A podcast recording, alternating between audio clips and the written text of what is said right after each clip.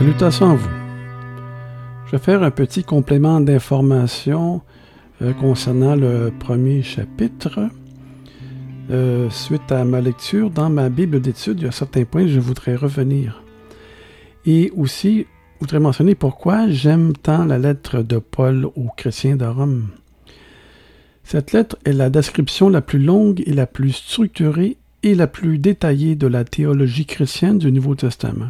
Comme je dit précédemment, ben, elle s'adapte à tous les temps et elle est encore d'actualité aujourd'hui. Paul expose le cœur du message de l'Évangile. Le salut par la grâce seule, par la foi seule.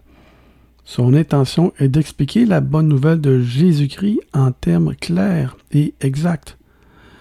Dans le cadre de cet effort, Paul aborde les conflits entre la loi et la grâce, entre les Juifs, on peut dire les religieux légalistes, comme il s'en trouve encore beaucoup aujourd'hui, et les gentils, et entre le péché et la justice.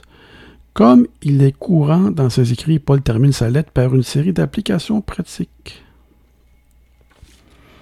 Ici, je vais passer par plusieurs points euh, dans ma Bible d'études, des points que j'ai relevés. On va commencer ici par le chapitre 1, verset 5 lorsqu'il parle euh, de la grâce ici. Un 5. Par lui, nous avons reçu la grâce et l'apostolat. La grâce est la faveur imméritée que Dieu témoigne aux pécheurs coupables. C'est la première mention de la partie la plus importante du message de l'Évangile. Le salut est, un don de Dieu, complètement séparé de tout effort et de tout acte humain. Ici pour la grâce. Et au verset 6, 1, 6, parmi lesquels vous êtes aussi, vous qui avez été appelés par Jésus-Christ. L'appel ici, l'appel de Dieu désigne toujours l'appel que Dieu adresse aux pécheurs qu'il a élus pour le salut. C'est Dieu qui nous choisit. C'est Jésus qui nous choisit. Dans Jean, il dit, euh, pendant le ministère de Jésus, pendant qu'il était vivant, il a dit, euh, Personne ne peut venir à moi si mon Père ne les a attirés. C'est Dieu qui attirait les gens à Jésus, à Christ. C'était une élection. Et Jésus a dit, lorsque je serai euh, relevé ou ressuscité, j'attirerai les hommes à moi. Donc ici, c'est Jésus qui élit les gens pour le salut.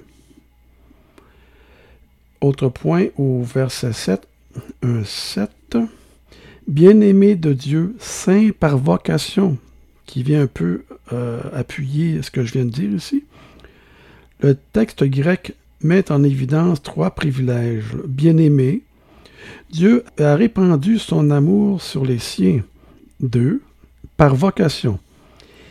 Il leur a adressé non seulement l'invitation générale et extérieure à croire l'Évangile, mais il attire à lui tous ceux qu'il a choisis pour le salut. C'est vraiment important. Et euh, en troisième point, Saint, bien-aimé de Dieu, saint par vocation. Dieu a séparé les croyants du péché pour les amener à lui et les sanctifier. Autre point intéressant ici, au euh, verset 14 du premier chapitre, lorsqu'il s'agit de Grecs et euh, de païens les hommes de différentes nationalités ont adopté la langue, la culture et l'éducation grecque à l'époque de Paul. Ils faisaient partie de l'élite cultivée. Vu leur grand intérêt pour la philosophie, ils étaient considérés comme savants ou sages.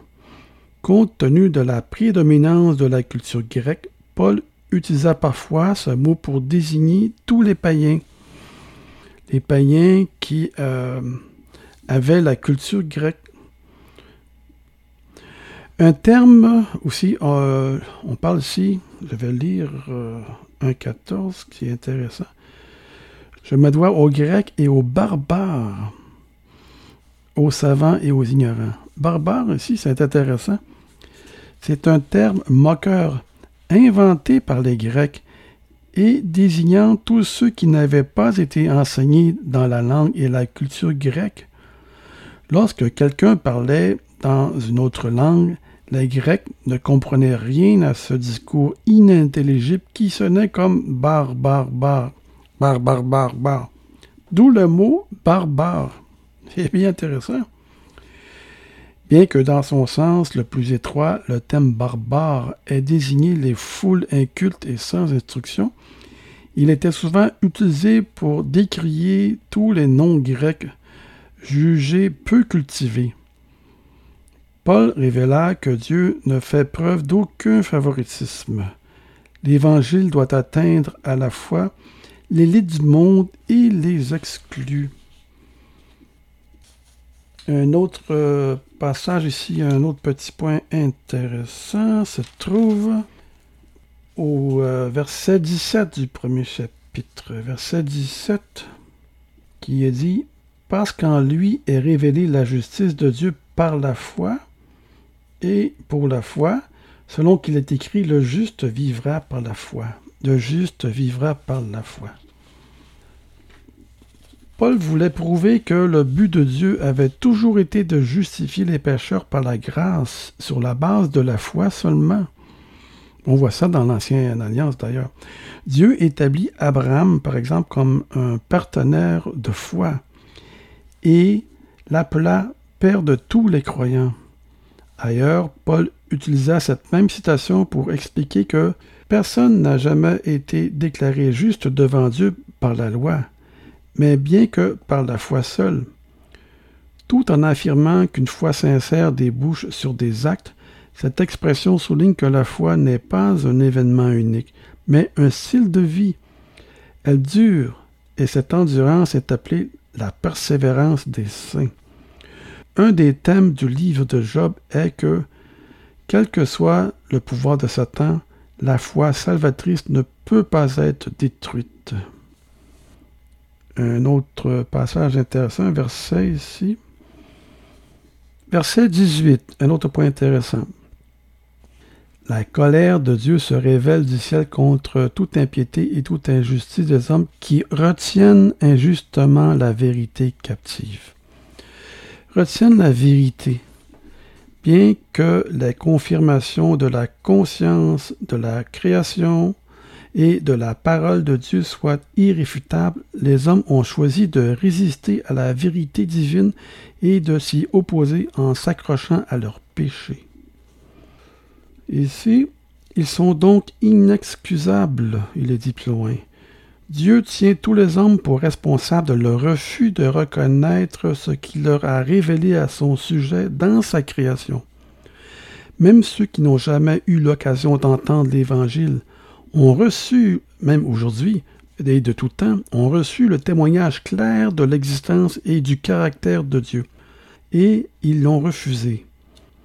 Si quelqu'un répond à cette révélation, même si ce n'est qu'une révélation au travers de la nature, Dieu lui donnera les moyens d'entendre l'Évangile.